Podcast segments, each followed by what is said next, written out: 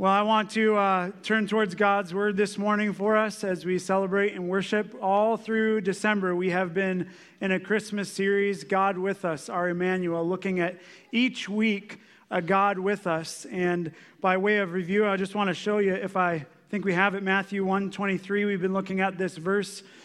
If it's there, behold, the virgin shall conceive and bear a son, and they shall call his name Emmanuel, which means God with us. Really understanding what that means that God is with us. And each week we've looked at a specific gift.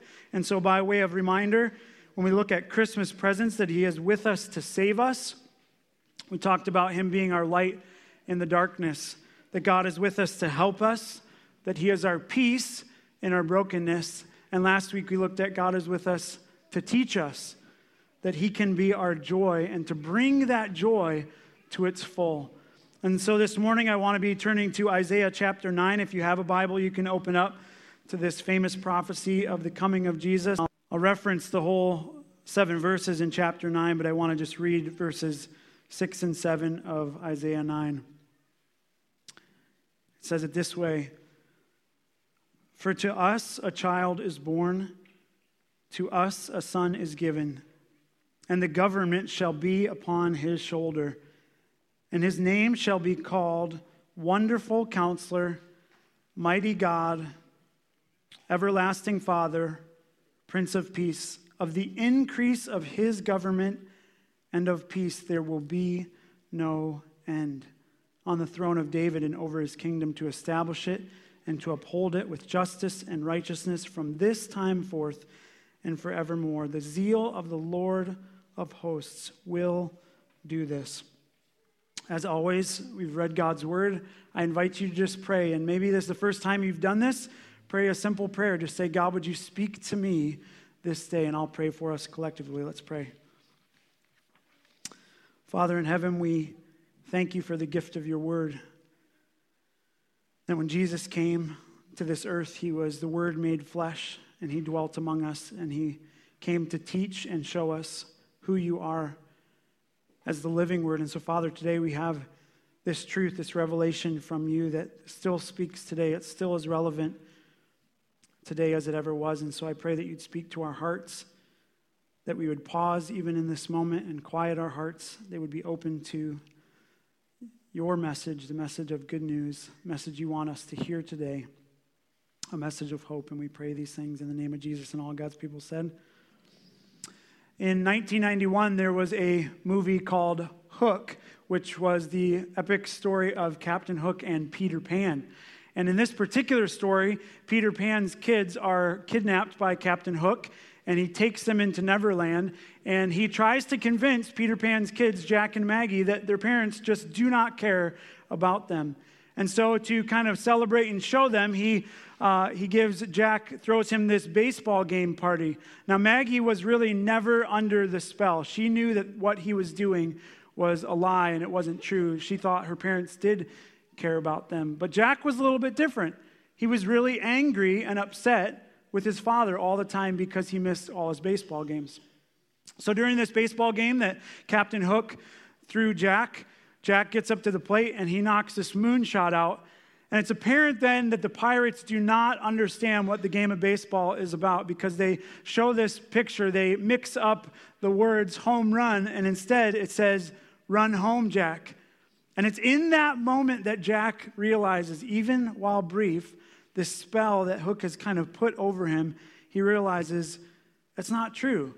He realizes who he is and what he was made for and where his true home was in that moment. Much for us, like believers, those who know Christ, and I hope those who hear about him today, we have a home forever. This is not our home. This is not our final destination, as it said. We can be confident that we have a home that awaits for us. Just like Jack, we, this is not it. And Jack teaches us to run home in a sense, and I pray that you would get that this morning. And I wonder if by our gift this morning to help us remember, I can illustrate that for us. Each week we've looked at a gift inside one of these boxes, and this one today is that God is with us forever. We have a home with Him forever if we trust in Christ. And because I'm so clever, and because it rhymes with hope, I picked a rope. Isn't that clever? Some of you have seen this before, but I hope I can illustrate it again today. We have the gift of hope in Christ. Now, I want you to picture this rope as eternity. And again, I've used this before, but I think it's a good way of reminder. If this rope represents eternity, let me get it here. So let's just picture for a second this rope goes all the way out the door, it just continues. If this rope represents eternity, then this right here, this little white band, represents our lives on this earth. Remember, this, this is our beginning, the start of this rope, but eternity goes on forever. God Himself has existed in three persons this way forever. He has always been and will ever be. But this is our life. Now, think about this. This is where we exist in the line of eternity, and you and I are anxious and worry about this a lot, don't we?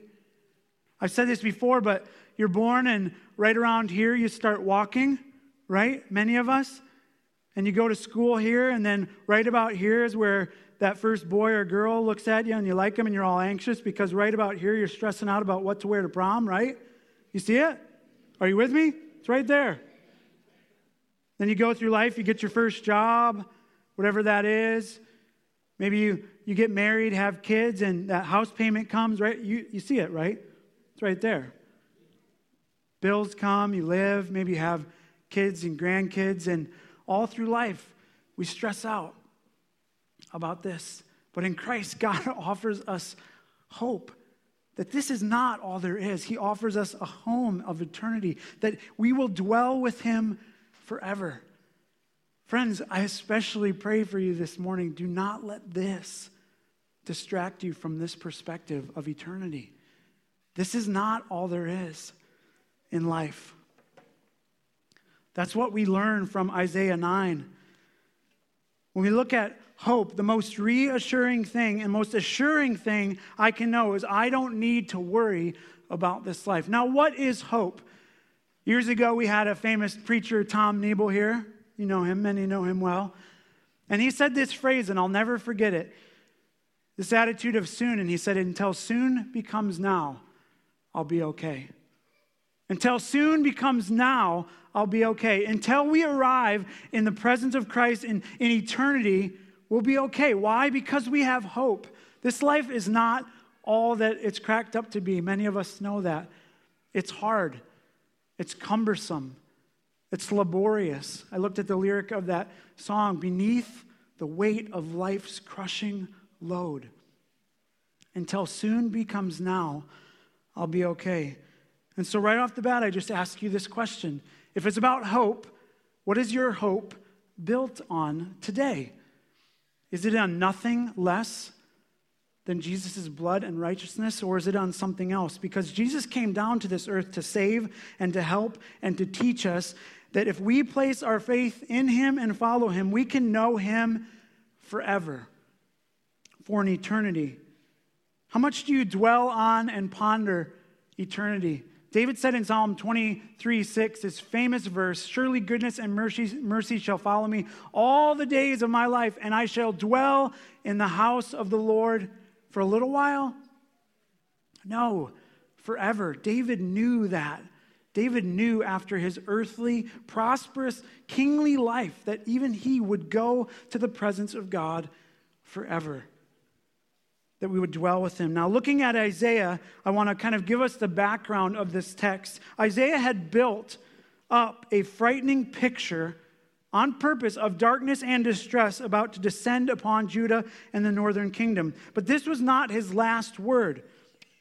Here he gives a joyful oracle, if you will, that one day there will be no more gloom. That's in verse 1. There was contempt in the land not much different than it is today. There was uncertainty, there was destruction.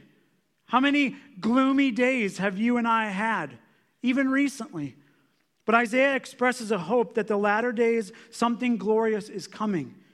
This hope and, and the stresses and, and certainty of it. It's the Lord's will that He will bring about something different. And verse 1 points us towards the ministry of Jesus, that He will be coming, the inauguration of a new kingdom a new hope. We see this in verse 1 but there will be no gloom for her who was in anguish. In the former time, he brought into contempt the land of Zebulun and the land of Naphtali. But in the latter time, he made glorious the way of the sea, the land beyond the Jordan, the Galilee of nations. Now, what's that all about? If you look into Matthew 4, you see that Jesus' ministry is coming here. It says this in verse 12 through 17. Now, when he heard Jesus here in ministry that John had been arrested, he withdrew into where? Galilee. And leaving Nazareth, he went and lived in Capernaum by the sea, the territory of Zebulun and Naphtali, so that what was spoken by the prophet Isaiah might be fulfilled the land of Zebulun and the land of Naphtali, the way of the sea beyond the Jordan, Galilee of the Gentiles. The people dwelling in great darkness have seen a great light, and for those dwelling in the region of the shadow of death, on them a light has dawned. And then Jesus began, and he said this most famous saying about what he was coming to do. From that time, Jesus began to preach, saying, Repent, the kingdom of heaven is at hand. Isaiah prophesies there is hope coming. In the gloom and doom of this situation, one day Jesus will come. He will minister in this land of Galilee. He will shine on them a great light of people that are living in darkness. He will offer an eternity with himself forever by his blood, his death, and resurrection. It would have been difficult, though, and maybe it's difficult for you today to envision any kind of hope in your life. It would have been very difficult for the people of Isaiah's day to envision hope, to think about what could possibly come in good from the situation that I'm in. What could possibly come that would give me so much joy and hope to move me forward? Look around our world right now. What kind of thing in this world, truly, other than faith, would you bank all of your hope in? Think about it with me. What can you know is secure in this world right now? Government? Can we place our hope and confidence and, and faith in government? Banks?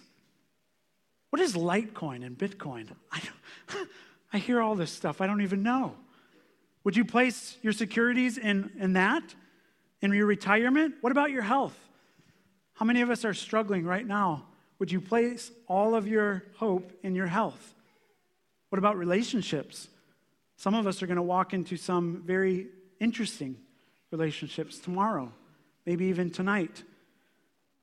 All of these things uncertain. And there seems to be, doesn't there, an increase of uncertainty in these things? But when you dive into verse 2, you see this glimmer of hope. Listen to this the people who walked in darkness this gloom and doom of Isaiah's day, they have seen a great light. That's what Isaiah was projecting towards. One day, until soon becomes now, will be okay because one day we have this hope coming. Those who dwelt in the land of deep darkness, look at all these contrasts. On them, the light has shined. When we look ahead at God entering the world, Christ coming to this earth as a babe, we see the glimmer of light break into the darkness. Where there is light, there is always hope. Look at verse 3. You have multiplied a nation.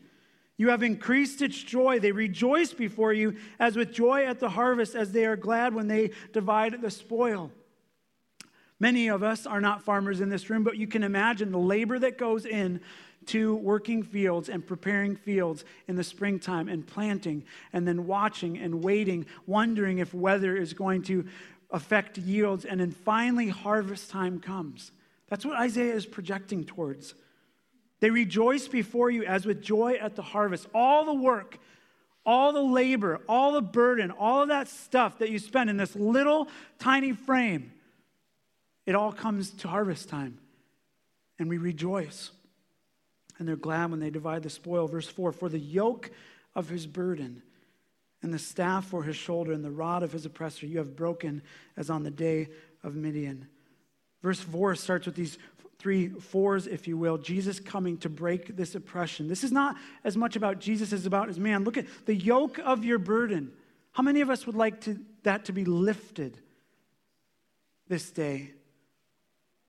The staff for his shoulder, this idea of labor, or maybe even punishment, this idea of a burden that you carry around the rod of his oppressor. All those, we don't know persecution in this country, but all the ways that you feel oppressed and persecuted, the weight of all of that stuff, Jesus comes and he breaks it. And it says on the day of Midian, a reference there to Gideon's great victory with only a small army. We see that in Isaiah 1026 and the lord of hosts will wield against them a whip as when he struck midian at the rock of oreb and his staff will be over the sea and he will lift it as he did in egypt there's a reference to midian this, this easy victory if you will for the lord through gideon that's what god promises to us this easy victory that christ accomplished on the cross was weighty because of all of what christ endured for us but it was simple in the fact that god himself did it and he can do it for us today. He offers us that kind of hope. Look at verse 5.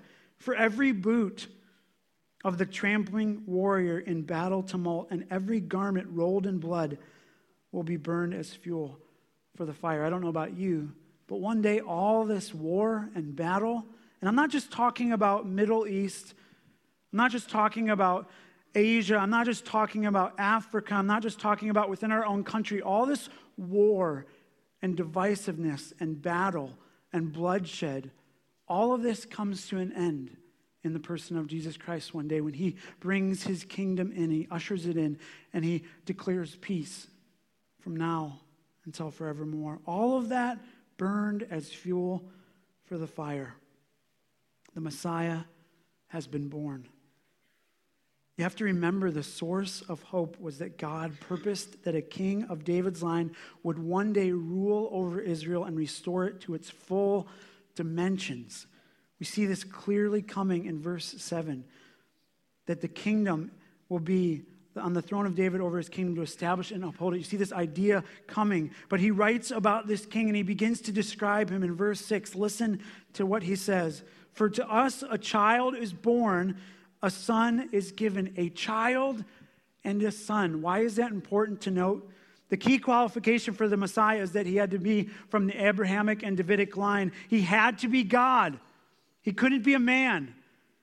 Jesus' birth was not the beginning of his existence. And so, what you see in a child is humanity. You see, he was born to this earth as a child, but what you see in a son is he was God. He was human and yet divine. That is why we can place our hope and faith in the Messiah, Jesus, because he is both human, he has experienced the temptations, he's experienced the emotions, he has experienced the weight of that little white space. He's done all of that and he knows it, but he had to be fully God to offer us true hope and true light and true joy and true peace.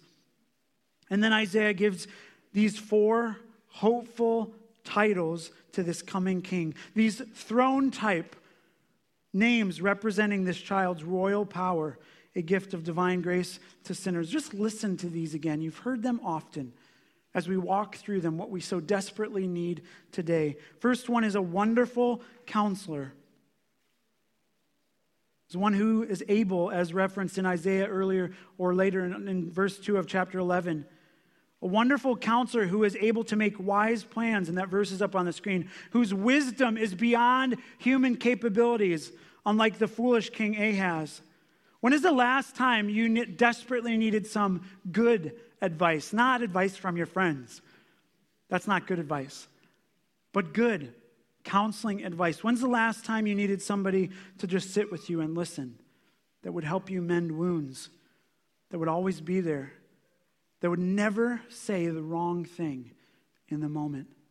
When Christ came, he came as the wonderful counselor, the one whose wisdom is beyond human capacity. The counseling skills that he would know us in our weakness and he would be able to mend. Many of us that sit with counselors, we just want them to fix what is happening in our lives. That's what Jesus comes and does. He offers to fix everything that's broken about us. He offers to come and redeem all of that as a wonderful counselor. That is a hopeful thing to me this day that we have a wonderful counselor. Another hopeful thing is to have a mighty God. A title for the Lord Himself, as seen in Isaiah 10 20 through 21 here. In that day, the remnant of Israel and the survivors of the house of Jacob will no more lean on him who struck them, but will lean on the Lord, the Holy One of Israel, in truth. A remnant will return, the remnant of Jacob, to the mighty God, all powerful to work anything, listen, friends, all powerful to work anything he wills. Do you trust in a mighty God like that today of unlimited resources? All the things that you so desperately wish God would step into, he has the resource to do that. And it's easy to him. He's all powerful. Maybe some of you are in a weak situation right now and you lack resource. You need power. You need strength to endure, just a little hope. Friends, don't let this thing, this little bit of our life here on this earth, this vapor, as the Bible calls it, distract us from all that God is bringing an everlasting Father. A father as a benevolent protector, a way of caring for his people, as referenced in Isaiah 63 16 and Isaiah 64 8. For you are our Father through Abraham, though Abraham does not know us and Israel does not acknowledge us. You, O Lord, are our Father, our Redeemer from of old is your name. But now, O Lord, you are our Father, we are the clay, and you are the potter. We are all the work of your hand a father who never fails. Think back to that movie illustration. Jack was always upset that his dad missed all his baseball games.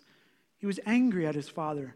He was always disappointed. Maybe some of you have experienced that with one of your parents in this life, but God is a father who always cares, who never fails. You can go to him. Our Heavenly Father is so different than many earthly ones. And finally, our Prince of Peace. He is the ruler whose reign will bring about peace because the nations will rely on his just decisions. Look at Isaiah 2 4. He shall judge between the nations. He shall decide disputes for many peoples, and they shall beat their swords into plowshares and their spears into pruning hooks. Nation shall not lift up a sword against another, neither shall they learn war anymore. Think about that. You and I hear it all the time in the news. There will be a day where nobody would even learn of war anymore. That it would be something that's just not around, it doesn't exist in families, in friendships, in marriages, in cities, in countries across the world. There won't be. This is a biblical concept here that includes much more than that, though. It's not just about the absence of conflict as Jesus comes as Prince of Peace. It speaks above the, about the complete wholeness and integrations with no issues left unresolved. No issues left unresolved. How many of us are walking into family things tomorrow where there's issues unresolved? That looming thing that just keeps happening year after year. How many of us are walking into situations where it's just that same old brother, jerk, same old sister, same old thing with my parents, same old thing with my uncle and aunt. Same old thing with my ex husband, my ex wife. Same old thing with my kids. All these issues. And Jesus comes and says, I'm going to be the Prince of Peace. I am. I'm not going to be. He is. I will offer hope that has no end, with no issues left unresolved in what his coming kingdom, to bring perfect peace in the midst of chaotic life in the midst of a chaotic world. All those titles should bring us great hope today. Think about these four names. They are nouns, they're not adjectives. These four names given to Christ himself were not adjectives, things that describe, these are who he is. This is who he is a wonderful counselor. He's an everlasting Father. He's a Prince of Peace. He's a mighty God. These are things of his character. Think about his presence at this time of year. What, what Emmanuel means, God is with us in this way to give us hope. God didn't stay way off in heaven, but came down to live with us. John 1:14, I reference it. The word became flesh and dwelt among us. Jesus promised his disciples, I will come back when he left and take you to be with me, that you also may be with me where I am in John 14, 3. He taught them, I'm going to prepare a place for you. He says, This is not your home forever. Reminding us, reminding them to run home. Incredibly, that's how much He wants to live with us in this day. You and I have the promise of what is coming in our hope. Listen to this in Revelation 21 3. God Himself will be with His people. And I heard a loud voice from the throne saying, Behold, the dwelling place of God is with man. He will dwell with them, and they will be His people, and God Himself will be with them as their God. Why does God say Himself? Because God wouldn't merely just send us a delegate, a representative. He won't just send down the angel Gabriel again to represent him. He himself will come down to from heaven to live among us on a new earth. Emmanuel doesn't mean us with God, it means God with us. Where will he be with us? In our eternal home he is preparing for us. Don't lose perspective of that this day. The incarnation of Christmas isn't temporary, it's permanent. Christ rose in a glorified human body, which he will have forever. It's not, listen to this, it's not that Jesus came as a baby at Christmas. He then lives for 33 years later, came the resurrection, the ascension, and then he suddenly stopped being a man. That's important to note. The second member of the triune God will be a human being for all eternity, reigning from a throne on a new earth. Often we think of heaven as our going up place to this disembodied angelic realm to live with God in His place. But the Bible says the ultimate heaven will be God coming down from heaven to live with us in our place, a new place, a restored, brand new earth. This world will pass away, but God will bring about a new one. And that's the place that will dwell with Him forever. We are made for a person and a place. Jesus is the person. Heaven is the place, and the resurrected Jesus will bring heaven down to a resurrected earth. Think of that. Don't lose perspective of that in this little white space that we live in, in the line of eternity. One thing I love about Christmas, many things I love about Christmas, especially cookies. I wanted to tell many of you to stop bringing them, and I thought, that's just stupid. Keep bringing them. But one of the things I love about Christmas is just time off, just time away. Especially in ministry, I feel like I've been just hobbling. I don't know about you, but I feel like I've been hobbling towards the finish line of the calendar year. Just tired, just kind of done with 2017, but I'm looking forward to just time off. And tomorrow, I hope that I get to just relax and celebrate and laugh with my family. That's what I love about Christmas, but inevitably, even in that, I know there's tension that can often exist, relational fractures, there'll be stress. I just hope I don't relive two years ago the famous tire blowout on I 88. I don't know, something about me is just like, I said that to somebody yesterday. I said, I just have a bad feeling about traveling tomorrow. I hope I, I'm so wrong on that. Carrie, the rest of the kids hope I'm so wrong on that. It'd be the first time I've been wrong. So, um, where was I? All the results that you'll live through and unforgiveness and sin being present, all these tensions that seem to exist. But I want you to think about something different. Heaven, one day, if you know Christ as your Lord and Savior, if, if He has your forever home, it'll have the best of, think about this, it'll have the best of Christmas every day. We'll be able to relax and celebrate and laugh, and there will be no issues. None unresolved. There'll be nothing, none of that. No aches of your heart for your kids, no aches of your heart for aging parents, no aches of division and fracture. No, no shoe will ever drop, that other shoe that you've just been waiting for. No skeletons will fall out of anyone's closet. Christ paid the ultimate price so that we would be forever free from sin and the fear of it. And all the barriers between us and Him will be forever gone. Jesus will be our God. We will be His people. He will be with us forever. Have you ever imagined what it would be like to walk the earth with Jesus as the disciples did? Have you ever wished you had that opportunity? You will if you know Christ on the new earth. Jesus promised we would eat and drink with him in his kingdom. To eat a meal with Jesus will be to eat a meal with God himself because he is with us, our Emmanuel. You see, the best part of Christmas is not the presents we receive, but the presence of God with us. You need to know that this day. This is the presence that gives us hope. Christmas means that God loved us so much, he came to live with us and die for our sin, a punishment that was due on us so that we can live with him forever. I want to close by just reading this. I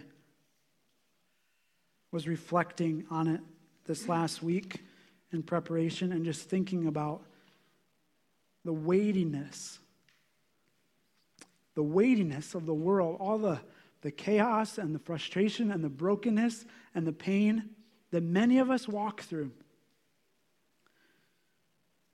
This is what Paul writes about hope. This is what he writes to the believer. So we do not lose heart. Though our outer self is wasting away, our inner self is being renewed day by day. For this, listen to this. For this light, for this light and momentary trouble. That's what he calls it. He says, This is light and momentary. I know it doesn't feel like that for many of us. He says, This light and momentary trouble or momentary affliction is preparing for us an eternal weight of glory beyond comparison as we look not to the things that are seen, but to the things that are unseen. For the things that are seen, that little space, all the stuff that you're going through in your life right now, for the things that are seen are transient, but the things that are unseen are eternal. Don't waste your time dwelling on all those things that make you lose sight of eternity that Christ offers us. Hope moves us forward. Christ promises, says, He will wipe every tear from our eyes. There will be no more death, no suffering, no final goodbyes. If you know Jesus, the great reunion awaits you. God will live with you and your spiritual family forever. And that's the best Christmas present that I could offer you today. That you could ever receive the knowledge of Christ Himself, the hope that He brings. And if you don't know Jesus, you can know Him today. You can trust Him by faith. You can turn towards him in repentance and seek his forgiveness. He's your only hope that you could ever put any hope in in this world. You and I will die on this earth one day. That is our destination, our destiny, if you will, for this earth. You and I will die physically. But for many, it will either be in darkness and gloom or the surety and security that this is not our home forever. Do you know Jesus? Do you know the hope? Biblical hope is not guesswork. It's not a hope it may happen. I hope I'm going to heaven someday. That's not biblical hope. Biblical hope is a know it'll happen because of what Christ has already done when he came to this earth. Biblical hope says, I know Jesus died for me. I know he offers me this. I know that's where I go. I know he came as Emmanuel to dwell with me forever, and that's why this is light and momentary. Friends, do you know that this is not all there is? Do you know that forever is coming? Do you know that it could start today, that forever for you if you place your faith in Christ? Do you know that soon, until soon becomes now, you can be okay? I hope you can say that this Christmas. I hope all of us are on our way back home. If I can give you any encouragement as you leave this place today, it would be to run home. Run home. Merry Christmas. All glory to Emmanuel, the God who is with us, and he will be with us forever. Let's pray. Father in heaven, we praise you as our God of hope not a God of, I hope that you're real, or I hope that you are going to bring forth the promises that you've guaranteed to us. Father, this is a secure thing that we can know you by faith. Because you have sent us the wonderful counselor, the everlasting Father, the mighty God, the Prince of Peace, because you have dwelt among us and promised us to prepare a place for us for all who know Christ, because you promise us eternity, because you tell us in your word this is just a vapor. Father, help us today to not lose perspective. Father, we'll enjoy Christmas and celebrate and presents and all the things that we do around this time of year. But Father, you'll bring about so much more. One day when Christ comes back or calls us home, we'll be with you. He'll restore all things new to himself. He'll reign, reestablish his kingdom in its full dimension forever. Father, there will be no such thing as war. There will be no such thing as division, family strife, unforgiveness, broken relationships. There will be a peace that has no end. Father, help us today to hope in that. If there is one who doesn't know Christ in this room, that they would cry out to you now and say, Jesus, will you be my hope? Looking to him for salvation. Father, for light from gloomy, dark days. Father, thank you for this time where we could come and worship and celebrate what you have done. May we be like Zechariah and say, Blessed be your name, because you have come and redeemed your people. You have offered us the hope of Christ. Father, thank you. We love you. All glory to Emmanuel, our God with us forever. We pray these things in the name of Jesus. And all God's people said, Amen. Amen.